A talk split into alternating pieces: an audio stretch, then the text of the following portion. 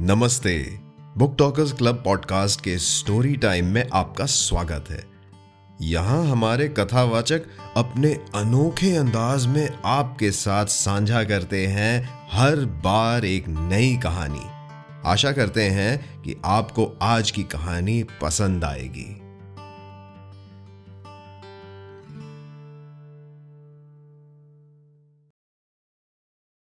शुरू करते हैं कहानी बॉडम। जिसे लिखा है प्रेमचंद जी ने। मुझे देवीपुर गए पाँच दिन हो चुके थे, पर ऐसा एक दिन भी ना होगा कि बॉडम की चर्चा ना हुई हो। मेरे पास सुबह से शाम तक गाँव के लोग बैठे रहते थे। मुझे अपनी भोग्यता को प्रदर्शित करने का कभी ऐसा अवसर ही मिला था, और ना ही प्रलोभन। मैं बैठा बैठा इधर उधर की गप्पे उड़ाया करता था। बड़े लाट ने गांधी बाबा से ये कहा, और गांधी बाबा ने ये जवाब दिया अभी आप लोग क्या देखते हैं? आगे देखिए क्या क्या गुल खिलते हैं। पूरे पचास हज़ार जवान जेल जाने को तैयार बैठे हुए हैं। गांधी जी ने आज्ञा दी है कि हिंदुओं को में छूत छात का भेद ना रहे, नहीं तो देश को और भी अधिक देखने पड़ेंगे। अस्तु, लोग मेरी बातों को तन्मय होकर सुनते, उनके मुख फूल की तरह खिल जाते। आत्म अभिमान की आभा मुख पर दिखाई देती। गदगद कंठ से कहते अब तो महात्मा जी ही का भरोसा है। ना हुआ बौड़म, नहीं आपका गला ना छोड़ता। आपको खाना पीना कठिन हो जाता। कोई उससे ऐसी बात करे तो रात रात बैठा रहे। मैंने एक दिन पूछा, आखिर ये बौड़म है कौन? कोई पागल है क्या? एक सज्जन ने कहा, महाशय, पागल क्या है? बस बौड़म है। घर में लाखों की संपत्ति है। शक्कर की एक मिल सिवान में है। दो कारखाने छपरे में हैं। तीन तीन, चार चार सौ के तलबले आदमी नौकर हैं। पर इसे देखिए फटे हाल घूमा करता है। घर वालों ने इसे सिवान भेज दिया था कि वहाँ जाकर निगरानी कर लो। दो ही महीने में मैनेजर से लड़ बैठा। उसने यहाँ लिखा, मेरा इस्तीफा ले लीजिए।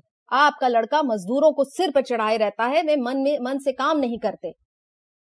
आखिर घर वालों ने बुला ही लिया। नौकर चाकर लूट कर खाते हैं। उसकी तो जरा भी उसे चिंता नहीं। और जो सामने आम का बाग है ना, बस, उसकी रात दिन रखवाली किए रहता है। क्या मजाल की कोई एक पत्थर भी फेंक सके। एक मियाँ जी बोले बाबूजी घर में तरह तरह के खाने पकते हैं, मगर इसकी तकदीर में वही रोटी और दाल लिखी है, और कुछ नहीं। बाप अच्छे अच्छे कपड़े खरीदते हैं, लेकिन वह उनकी तरफ़ निगाह भी नहीं उठाता। बस वही मोटा कुर्ता, गाड़ी की तहमत बांधे बांधे फेरा रहता है। आपसे उसकी सिफत कहाँ तक कहे? बस पूरा ही बौड़म है। ये बातें सुनकर भी इस विचित्र व्यक्ति से मिलने की उत्कंठा हुई। सहसा एक आदमी ने कहा, अरे वो देखिए, बॉडम आ रहा है। मैंने कौतूहल से उसकी तरफ़ देखा। एक बीस इक्कीस वर्ष का रिष्ट पुष्ट युवक था। नंगे सिर, एक गाढ़े का कुर्ता पहने, गाढ़े का ढीला पैजामा पहने चला आता था। पैरों में जूते थे। पहले मेरी ही ओर आया। मैंने कहा, आइए, बैठिए। उसने मंडली की ओर अवहेलना की दृष्टि से देखा और बोला, अभी नहीं, फिर आऊँगा। ये कहकर चला गया। जब संध्या हो गई और सभा विसर्जित हुई तो वह आम के बाग की ओर से धीरे धीरे आकर मेरे पास बैठ गया। और बोला, इन लोगों ने तो मेरी खूब बुराइयाँ की होंगी। मुझे ये बॉडम का लकब मिला है। मैंने सकुचाते हुए कहा हाँ आपकी चर्चा तो लोग रोज करते रहते थे। मेरी आपसे मिलने की बड़ी इच्छा थी। आपका नाम क्या है? बॉडम ने कहा, नाम तो मेरा मोहम्मद खलील है। पर आस पास के दस पाँच गाँव के लोग मुझे उर्फ़ के नाम से ज़्यादा जानते हैं। मेरा उर्फ़ बॉडम है। मैं। आखिर लोग आपको बॉडम क्यों कहते हैं? खलील। उनकी खुशी और क्या कहूँ? मैं ज़िंदगी को कुछ और समझता हूँ, पर मुझे इजाज़त इजाज़त नहीं है कि पाँच वक्त की नमाज़ पढ़ सकूँ। मेरे वालिद हैं, चचा हैं। दोनों साहब पहर रात से पहर रात तक काम में मसरूफ रहते हैं। रात दिन हिसाब किताब, नफा नुकसान, मंदी तेज़ी के सिवाय कोई और ज़िक्र नहीं होता। कोई खुदा के बंदे न हुए, इस दौलत के बंदे हो गए। चचा साहब हैं, वो पहर रात तक शीरे के पीपों के पास खड़े होकर उन्हें गाड़ियों में लदवाते रहते हैं। वालिद साहब अक्सर अपने हाथों से शक्कर का वज़न करते हैं। दोपहर का खाना शाम को, शाम का खाना आधी रात को खाते हैं। किसी को नमाज़ पढ़ने की भी फुर्सत नहीं। मैं कहता हूँ आप लोग इतना सिर मगजन क्यों करते हैं? बड़े कारोबार में सारा काम एतबार पर होता है। मालिक को कुछ ना कुछ बल खाना ही पड़ता है। अपने बलबूते पर छोटे कारोबार ही चल सकते हैं। मेरा असूल किसी को पसंद नहीं है इसीलिए मैं तो बॉडम हूँ। मैं आ, मेरे ख्याल से तो आपका असूल ठीक ही है। खलील ऐसा भूल कर भी ना कहिएगा, वरना एक ही जगह दो दो बॉडम हो जाएँगे। लोगों को कारोबार के सिवा न दीन से गरज है, न दुनिया से, न मुल्क से, न कौम से। मैं अखबार मंगाता हूँ, सरना फंड से कुछ रुपए भेजना चाहता हूँ। खिलाफत फंड को मदद करना भी अपनी फ़र्ज़ समझता हूँ। सबसे बड़ा सितम है कि खिलाफत का रजाकार भी हूँ। क्यों साहब? जब कौम पर, मुल्क पर और दीन पर चारों तरफ़ से दुश्मनों को हमला हो रहा हो तो क्या मेरा फ़र्ज़ नहीं है कि जाति के फ़ायदे के को कौम पर कुर्बान कर दूँ? बस, इसीलिए घर और बाहर मुझे एक का लकब दे दिया गया है। मैं। आप तो वो कर रहे हैं जिसकी इस वक्त कौम को ज़रूरत है। खलील। मुझे खौफ है कि इस चौपट नगरी से आप बदनाम होकर ही जाएँगे। जब मेरे हज़ारों भाई जेल में पड़े हुए हैं उन्हें गजी का गाढ़ा तक पहनने में असर नहीं होता। तो मेरी गैरत गवारा नहीं देती कि मैं मीठे लुकमे उड़ाऊं और चिकन के कुर्ते पहनूं, जिनकी कलाइयों और मुड्डों पर सीजनकारी की गई हो। मैं, आप ये बहुत ही मुनासिब कहते हैं। अफसोस है कि और लोग आपका, के त्याग करने से काबिल नहीं है। खलील, मैं इसे त्याग नहीं समझता। न दुनिया को दिखाने के लिए भेष बना के घूमता हूँ। मेरा जी ही लज्जत और शौक से फिर गया है। थोड़े दिन होते हैं, वालिद ने मुझे सिवन के मिल में निगरानी के लिए भेजा था। मैंने वहाँ जाकर देखा तो इंजीनियर साहब के खानसामे, बैरे, मेहतर, धोबी, माली, चौकीदार सभी मजदूरों की जेल में लिखे हुए थे। काम सभी का करते थे, मजदूरी कारखाने से पाते थे। साहब बहादुर खुद तो बेउसूल है, पर मजदूरों पर इतनी सख्ती कि अगर पाँच मिनट की देर हो जाए तो उनकी आधे दिन की मजदूरी कट जाती थी। मैंने साहब की मिजाज पुरसी करनी चाहिए। मजदूरों के साथ रियायत करनी शुरू की। बस, फिर क्या था? साहब बिगड़ गए। इस्तीफे की धमकी दी। घर वालों को उनके सब हालात मालूम है। पहले दर्जे का हराम खोर आदमी है। लेकिन उसकी धमकी पाते ही सबके होश उड़ गए। मैं तार से वापस बुला लिया गया और घर पर मेरी खूब ले दे हुई। पहले बॉडम होने में कुछ कोर कसर थी, वो पूरी हो गई। न जाने साहब से लोग इतना डरते क्यों हैं? मैं, आपने तो वही किया जो इस हालत में मैं भी करता, बल्कि मैं तो पहले साहब पर गबन का मुकदमा दायर करता, बदमाशों से पिटवाता, तब बात करता। ऐसे हराम खोरों की यही सजाएँ हैं। खलील फिर तो एक और दो हो गए। अफसोस यही है कि आपका यहाँ कयाम न रहेगा। मेरा जी चाहता है कि चंद रोज आपके साथ रहूँ। मुद्दत के बाद आप ऐसे आदमी मिले हैं जिससे मैं अपनी दिल की बात कह सकता हूँ। इन गवारों से मैं बोलता भी नहीं। मेरे चाचा साहब को जवानी में एक चमारिन से ताल्लुक हो गया था। उससे दो बच्चे, एक लड़का और एक लड़की पैदा हुए। चमारिन लड़की को गोद में छोड़कर मर गई। तब से इन दोनों बच्चों की मेरे वहाँ वो हालत थी जो यतीमों की होती है। कोई बात न पूछता था। उनको खाने पहनने तक को भी न मिलता। बेचारे नौकरों के साथ खाते और बाहर झोपड़े में पड़े रहते थे। जनाब मुझसे ये सब देखा नहीं गया। मैंने उन्हें अपने दस्तरखान पर खिलाया और अब भी खिलाता हूँ। बस, घर में कोहराम मच गया। जिसे देखिए मुझ पर त्योरियाँ बदल रहा है। मगर मैंने परवाह नहीं की। आखिर वो भी तो हमारा ही खून है ना? बस, इसीलिए बॉडम कहलाता हूँ। मैं, जो लोग आपको बॉडम कहते हैं ना, वो खुद ही बॉडम है। खलील, जनाब इनके साथ रहना अजीब है। शाह काबुल ने कुर्बानी की मुनमिनियत कर दी है। हिंदुस्तान के उलामा ने भी यही फतवा दिया, पर यहाँ खास मेरे घर कुर्बानी हुई। मैंने हरचंद बवाला मचाया, पर मेरी कौन सुनता है? उसका कफारा मैंने ये अदा किया कि अपनी सवारी का घोड़ा बेचकर तीन सौ फकीरों को खाना खिलाया और तब से कसाईयों को गाय मिल जाते हैं ले जाते देखता हूँ तो कीमत देकर अदा कर लेता हूँ। इस वक्त तक दस गायों की जान बचा चुका हूँ। वो सब यहाँ हिंदुओं के घर पर है। पर मज़ा ये है कि जिन्हें मैंने गाय दी है ना, वो भी मुझे बॉडम कहते हैं। मैं भी इस नाम का अब इतना आदि हो गया हूँ कि अब मुझे इससे मोहब्बत ही हो गई है। मैं। आप ऐसे बॉडम काश मुल्क में थोड़े और ज़्यादा होते तो लीजिए, आपने भी बनाना शुरू कर दिया। ये देखिए, आम का बाग है, मैं इसकी रखवाली करता हूँ। लोग कहते हैं, जहाँ हज़ारों का नुकसान हो रहा है, वहाँ तो देखभाल करता नहीं, जरा सी बगिया की रखवाली में इतना मुस्तैद। जनाब, यहाँ लड़कों का ये हाल है कि एक आम तो खाते हैं और पच्चीस आम गिरा देते हैं। कितने ही पेड़ चोट खा जाते हैं और फिर किसी के काम के नहीं रहते। मैं चाहता हूँ कि आम पक जाए, टपकने लगे, तब जिसका जी चाहे वो चुन ले। कच्चे आम खराब करने से क्या फ़ायदा? बस, ये भी मेरे बॉडमपन में दाखिल है।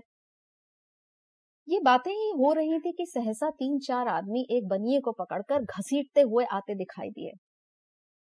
पूछा तो उन चारों आदमियों में से एक ने, जो सूरत से मौलवी मालूम होते थे, कहा, ये बड़े बेईमान हैं, इसके बाट कम है। अभी इसके यहाँ से शेर भर घी लेकर आया हूँ। घर पर तोलता हूँ तो आधा पाव गायब। अब जो लौटाने आया हूँ तो कहता है, मैंने तो पूरा तोला था। पूछो, अगर तूने पूरा तौला था तो क्या मैं रास्ते में खा गया?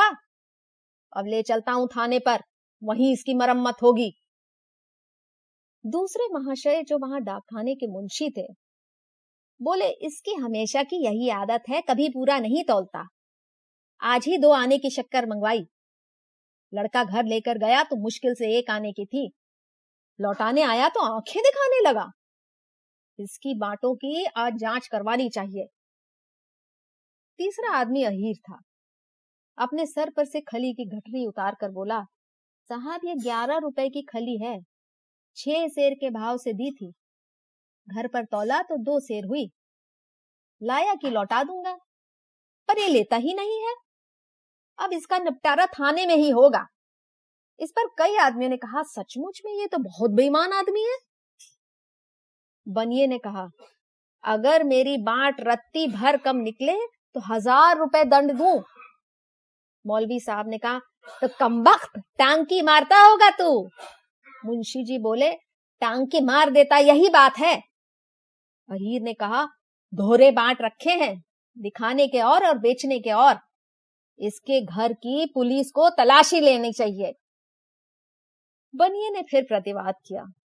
पकड़ने वालों ने फिर आक्रमण किया। इसी तरह कोई आध घंटे तक तकरार होती रही। मेरी समझ में नहीं आता था कि अब क्या करूँ। बनियों को छुड़ाने के लिए ज़ोर दूँ या जाने दूँ? बनिए से सभी जले हुए मालूम होते थे।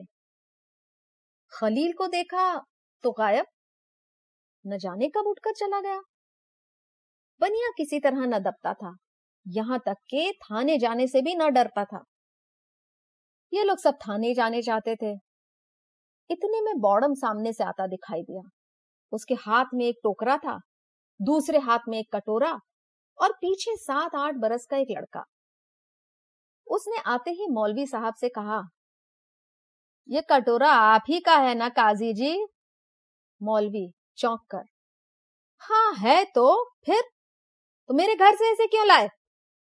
बौड़म इसीलिए कि कटोरे में वही आधा पाव घी है जिसके विषय में आप कहते हैं कि बनिए ने कम तोला है। घी वही है, वज़न वही है। बेईमानी गरीब बनिए की नहीं?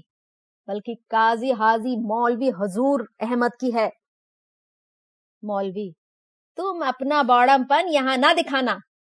नहीं, मैं किसी से डरने वाला नहीं हूँ। तुम होगे लखपति अपने घर के।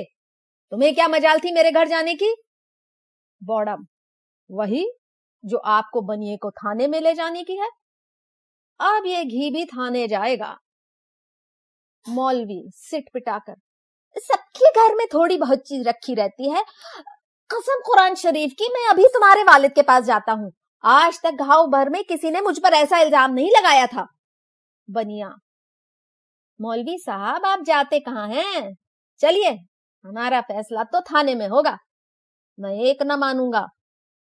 कहलाने को मौलवी दीनदार ऐसे बनते हैं कि देवता ही हैं, पर घर में चीज़ रखकर दूसरों को बेईमान बताते हैं। अरे, लंबी दाढ़ी धोखा देने के लिए बढ़ाई है क्या? मगर मौलवी साहब न रुके। बनिए को छोड़कर खलील के बाप के पास चले गए, जो इस वक्त शर्म से बचने का सहज बहाना था। तब खलील ने अहीर से कहा, क्यों बे? तू भी थाने जा रहा है। चल, मैं भी चलता हूँ। तेरे घर से ये शेर भर खली लेते आया हूँ।